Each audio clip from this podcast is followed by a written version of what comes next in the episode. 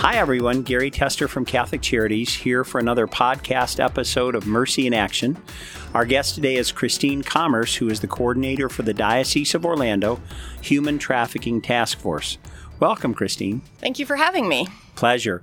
This will be the third podcast we've done on human trafficking, so we're looking to update and talk about what the situation with human trafficking looks like in today's world with the pandemic, with immigration issues, uh, with economy. So we're really excited to hear where things are.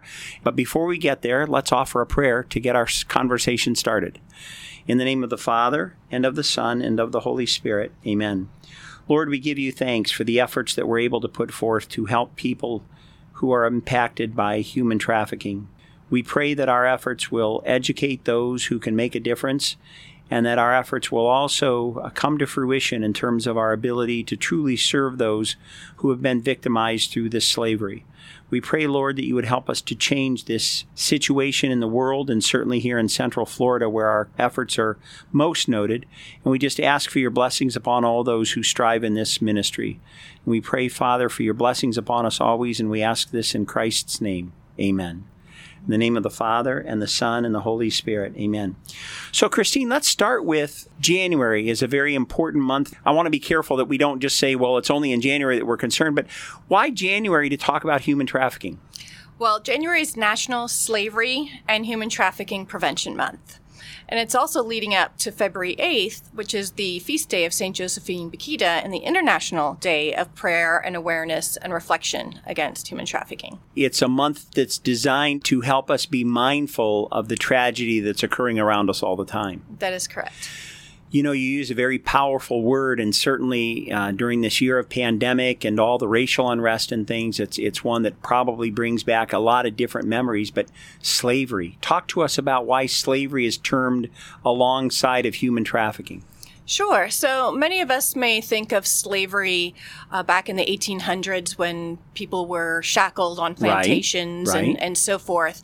And so when I became a volunteer with the task force, I was just floored by the fact that hey, slavery hasn't been abolished. It's evolved over the years, but human trafficking is actually a form of modern day slavery. And so we may not see people necessarily chained up and being auctioned off in the public square anymore, but it's happening behind closed doors. It's happening on the internet. And a lot of the ways that human traffickers are recruiting our kids are online. And so a lot of times people don't realize that we're actually handing the tools the traffickers use right into our children's hands. So, a really important message is to it, it's entirely appropriate to equate modern day slavery with human trafficking and use those terms perhaps almost interchangeably? Yes, so human trafficking is often referred to, and even by Pope Francis, as a form of modern day slavery. So people are still being bought and sold, but it's happening online. And most people have the misconception that their kids may be kidnapped off the streets like the mm-hmm. movie Taken, but it's very much different. While that may happen, it's very much less likely than some of the other ways that happens. So, for example, a lot of the human trafficking and the grooming process where traffickers are manipulating their victims is happening online. And what the grooming process, they this can take anywhere from, you know, a few weeks to several months. They're looking for those who are most vulnerable. In addition to that, we have our runaway children, our children in foster care, we have immigrants all those people are vulnerable, and traffickers love to prey on those who are most vulnerable. It's a great way to look back because obviously some of this information that you're talking about is, is information that we've shared in previous podcasts, and certainly the work of the task force here in the diocese mm-hmm. is about that education and awareness. But when we talk about grooming, I don't mean to be facetious, but when we talk about grooming ourselves or grooming our pets, there's a lot of effort that goes into making sure that everything is just right. Talk about what it means for a trafficker to groom a potential victim. Sure, that's a great question. So, obviously, we're not talking about physical grooming. We're talking about mental manipulation, and they are experts at that. And one trafficker who is convicted and in jail right now once said that you promise them heaven and they'll follow you straight to hell. Wow. So, basically they look if for example if these kids are online they're looking for those who are not getting along with their parents who maybe have low self-esteem who maybe got in a fight with their parents. There was one case where a girl was got in a fight with her mom and she said you know i posted online i hate my mom. And within 20 minutes she had come in contact with what was called the bottom girl, who is the one that helps recruit other girls into the life of human trafficking, often for the pimp. And so, you know, she said, I, I totally understand, you know, my mom's the same way. You know, hey, I'm going to a party tonight. Do you want to join me? So she snuck out of her house, met up with this girl that she just met online, and with two hours, she was in a hotel room and she had been handcuffed to the bed and ended up in a trafficking situation. So it can happen as quickly as that. Some traffickers may groom their victims for months, even up to two years. And so it's constantly learning what their dreams are, what are their hopes and their future, where are they hurting hurting. And then they take all that and then they use that to manipulate them. Hey you you want a life with kids and you know this white picket fence? I can offer you that. You know i'll be your boyfriend. A lot of times it's through an intimate partner that these girls are trafficked. Then you take a look at some of our most vulnerable populations.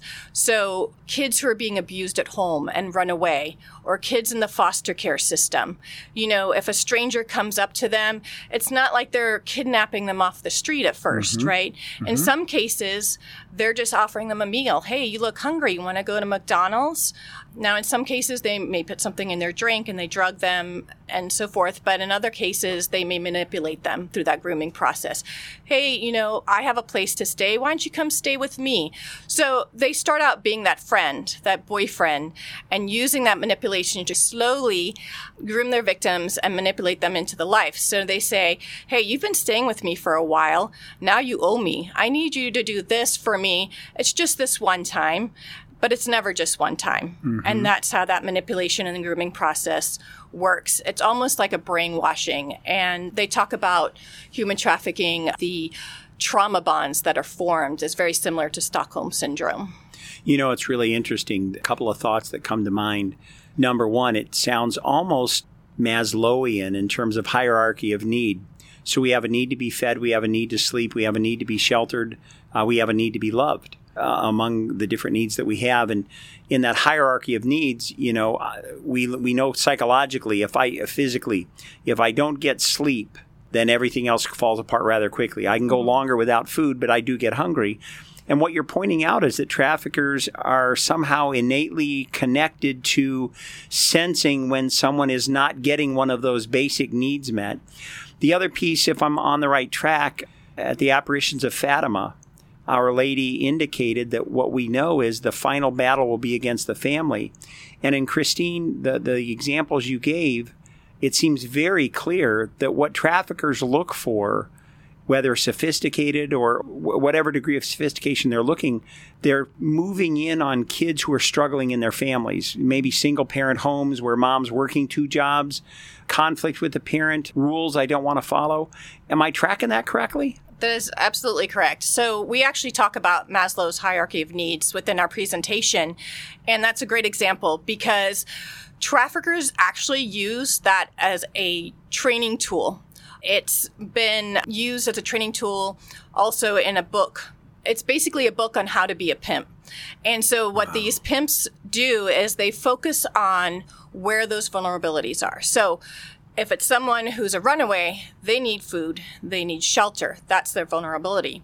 Someone could be at home with their parents and have food and shelter, but they have low self-esteem, mm-hmm. or they have their need that need for love and belonging. Maybe they're not getting at home. So that's where the master manipulation comes in. So they're very good at figuring out, okay, what is this person's um, low points? What is what is it that they can be manipulated on? And then they use that at first to be their friend and then to use that against them. So it's very important to look at the root causes of human trafficking, right? It's very important not only to educate people and to learn the signs, which you can go on our website cflcc.org to learn more about human trafficking and the signs right or schedule a presentation mm-hmm. but it's also important to address the root causes and do prevention not only through education, but by providing the resources to our families, to our communities. And so, just for an example, and I'll use Catholic Charities um, sure, go ahead. as an example. Of course. So, through Catholic Charities, we've actually been able to assist or refer victims and survivors to services over about 100 people since we've come under Catholic Charities in the past couple of years. And we've done that through our family stability program. So, a lot of times when these victims are rescued, they may need assistance into housing. And that's where Catholic Charities comes in with that one time rental down payment assistance. So, this also goes with the prevention piece. So, mm-hmm. if a family's homeless or they are, you know, about to be evicted, you know, that puts them at risk for potential traffickers. So if we can assist them and help them along that journey with either food and rental assistance, and even with immigration, so we have our immigration and legal department. Right. And we are able to assist with immigrants going along the, the legal uh, sure. avenue of getting their citizenship. So let's talk for a minute then. You've hit on a hierarchy of needs and, and some of those material needs. Mm-hmm. So, how has the pandemic, which is you know, many people have lost their jobs. Many families are struggling to pay their bills. We know the food lines at our own food markets for Catholic Charities are very long. From your perspective as the coordinator of the task force, what has this pandemic done to either lessen the likelihood of trafficking or to put more pressures on on individuals? So, we've actually seen an increase in trafficking and we haven't seen a decrease in demand because a lot of the times these people who are seeking the johns as you know they're known as right. who are seeking these women or children mm-hmm. have addictions so it could be addictions you know sex addictions and right. so forth so the pandemic's not slowing that down and what we have seen is a tremendous increase in online exploitation of our children. And if children are being bought and sold, it's still called child sex trafficking.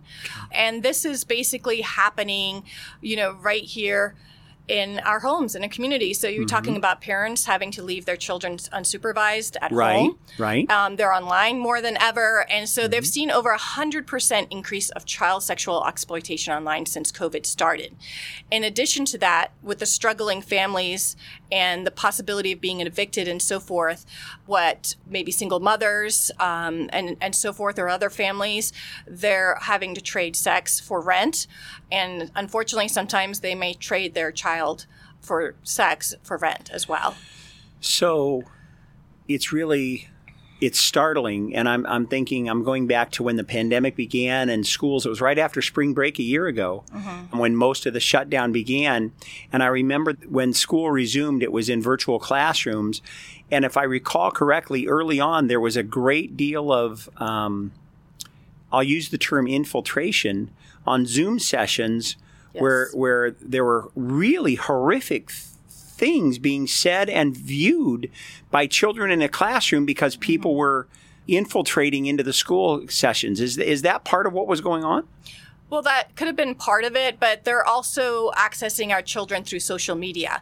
So, yes, I've heard of those incidents, right, where someone hacked into a Zoom and exposed right. themselves. That's exactly. So yeah. So, obviously, that wouldn't be a child trafficking situation, right. but definitely, you know, something inappropriate. So as clever as the traffickers are, they're certainly mindful of the fact that people, children are spending more and more time online.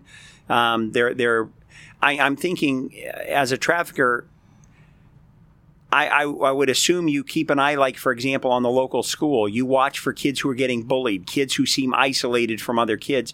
It's like, our, it's almost as if they're always watching for their next target. So, and here's the thing they'll use other kids to recruit kids. So, you could have a middle school situation where there's a kid that their mom or mm-hmm. dad is a trafficker and they are in the schools looking for, you know, Joe or Susie who doesn't have any friends, who has low self esteem, and they'll start becoming their friend and grooming them through that process. So this has happened with our youth. There's youth to youth, there's familial trafficking. A lot of people don't realize that people's parents traffic their own kids. I was going to say so so need a timeout here. You and you just underscored it. In my mind, I have a stereotypical profile of, of what I'll call a pimp. That's to me, that's the likely trafficker.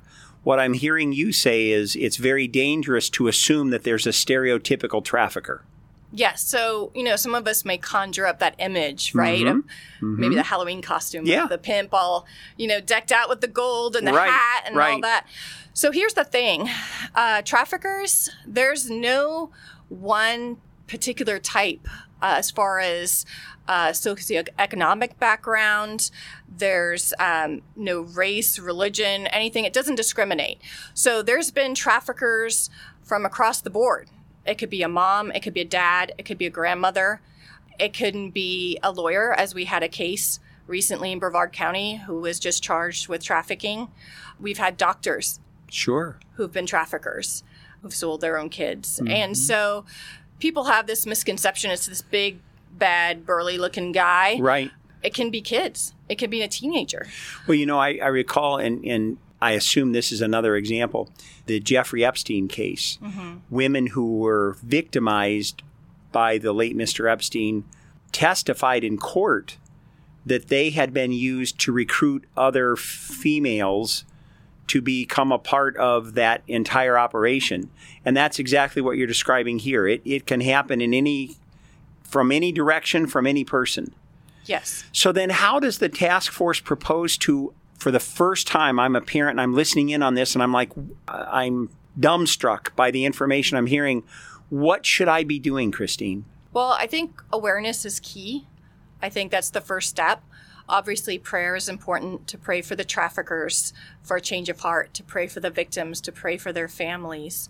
It's also important to take action by educating yourself, sharing what you learn with others, and by educating your kids, making them involved and having them understand the situation. There's some great resources out there, such as A21.org or Shared Hope International, that have videos that really show the ins and outs um, that you could show your kids of how how does this happen through social media and and so forth. So, was that website, was that like the number eight, the number two, the number one dot org? The letter A Okay. for abolitionist. and then 21 21 dot dot org. org. Yes. Okay. Okay. Are those um, information sources uh, available like through the Catholic Charities website or through our social yes, media? we are in the process of updating our website, so we hope to have those resources available on there soon. But there are some, yes, there are some resources on there. There are some, you know, things that people can look at as far as how to take action, what are signs to look for, and so forth. Obviously, as far as some of the signs you want to look for uh, for the general public is basically if you see bruises you know signs of abuse.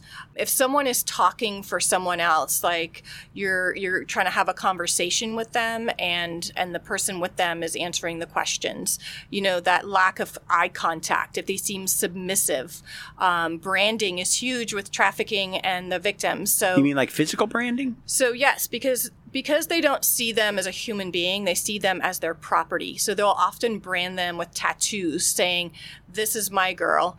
So with the, with the pimps and trafficking, um, there this is my girl, this is my property. You better stay away. So the branding is part of their way of their control and manipulation of the girls, and they treat them, you know, basically like cattle. That's what they're there for. It's to make money for them. And so basically, um, you want to look for some of those signs for the general public with your kids. What you could look for is, you know, and this is hard, especially with COVID, a drop in grades. I know Oh, my sure. kids. my, Yeah. my son has had a drop in grades. It doesn't always Has- mean trafficking. Right, right, right. But you know, a drop in grades, a change in personality. Um, are they changing the way they dress? Um, for teachers, for the kids who are going face to face, do you notice that maybe someone that you know comes from a lower income family is all of a sudden coming to school with new purses and shoes and clothing, and even for parents as well? You know, Got it. So, realistically speaking, the encouragement to parents is to be ever vigilant. And I almost hear in, in the guidance you're giving, Christine, it's almost always better to be safe than sorry. So, let's say I'm a parent and I notice that they're, you know, my child's spending more and more time on the internet and, and on social media, and, and I just have a, an overall foreboding feeling.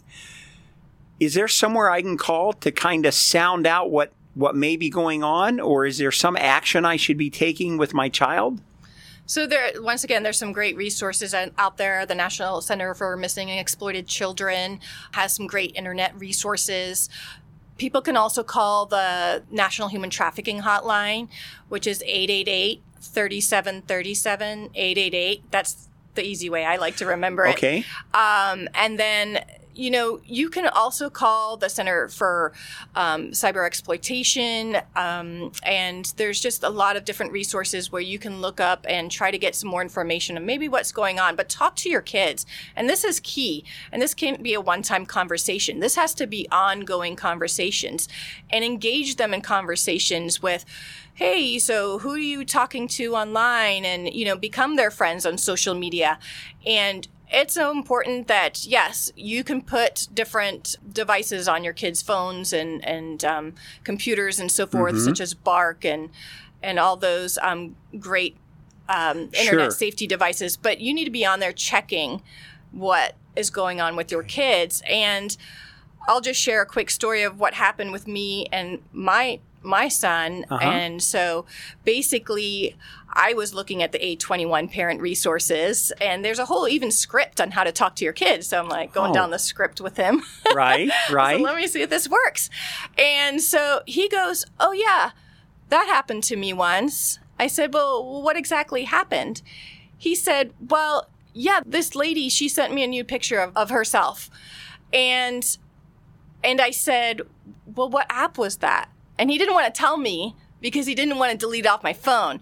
So once again, for parents, the, the purpose is not to delete all these apps off the phone, but right. to have these conversations, monitor, make them aware. Sure. And eventually, I, I promised him, I said, I'm not going to delete your app. Just tell me which app it was. And it was Snapchat, right? Snapchat, Understood. Instagram, Facebook. Yep, those you've written huge. on those in the newsletter. Yes, those are huge for um, for grooming and traffickers and TikTok. So it's not to say that those are bad, but we have to make our kids aware. And he he blocked that person. He did the right thing. He didn't tell me at first because you know kids are afraid to come to their parents. Right. So open up those lines of communication so they feel comfortable sharing with you and then don't freak out don't freak out and say oh my gosh we're deleting that app right now um, because they're not going to tell you in the future if that's the case so thank you for sharing that. I can only imagine that anyone listening to this podcast may be saying, "Oh my gosh, I need to know more. I need to find out." And you've done a great job of articulating, you know, the national hotline and, and the different websites.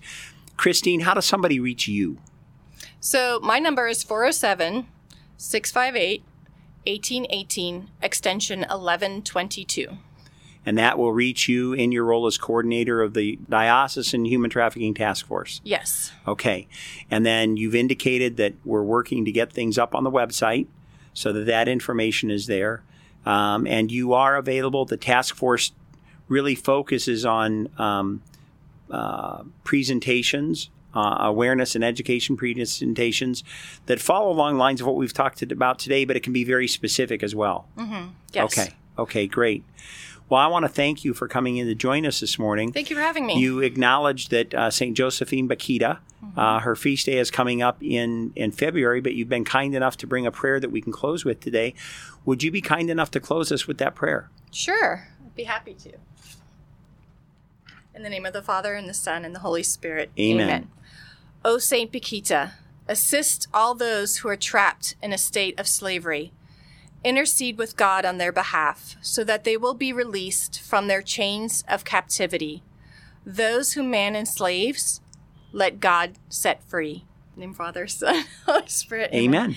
And I actually say that prayer every day before I start my day. Uh-huh. And people can find that prayer online. And so I encourage everyone to say that prayer up through February 8th or even beyond. Certainly beyond. Pray, but thank you very much. This. Christine, thanks for doing a great job. And thanks for, again, helping us to better understand the issue of human trafficking. We appreciate that very much. All right. Thank you. Sure.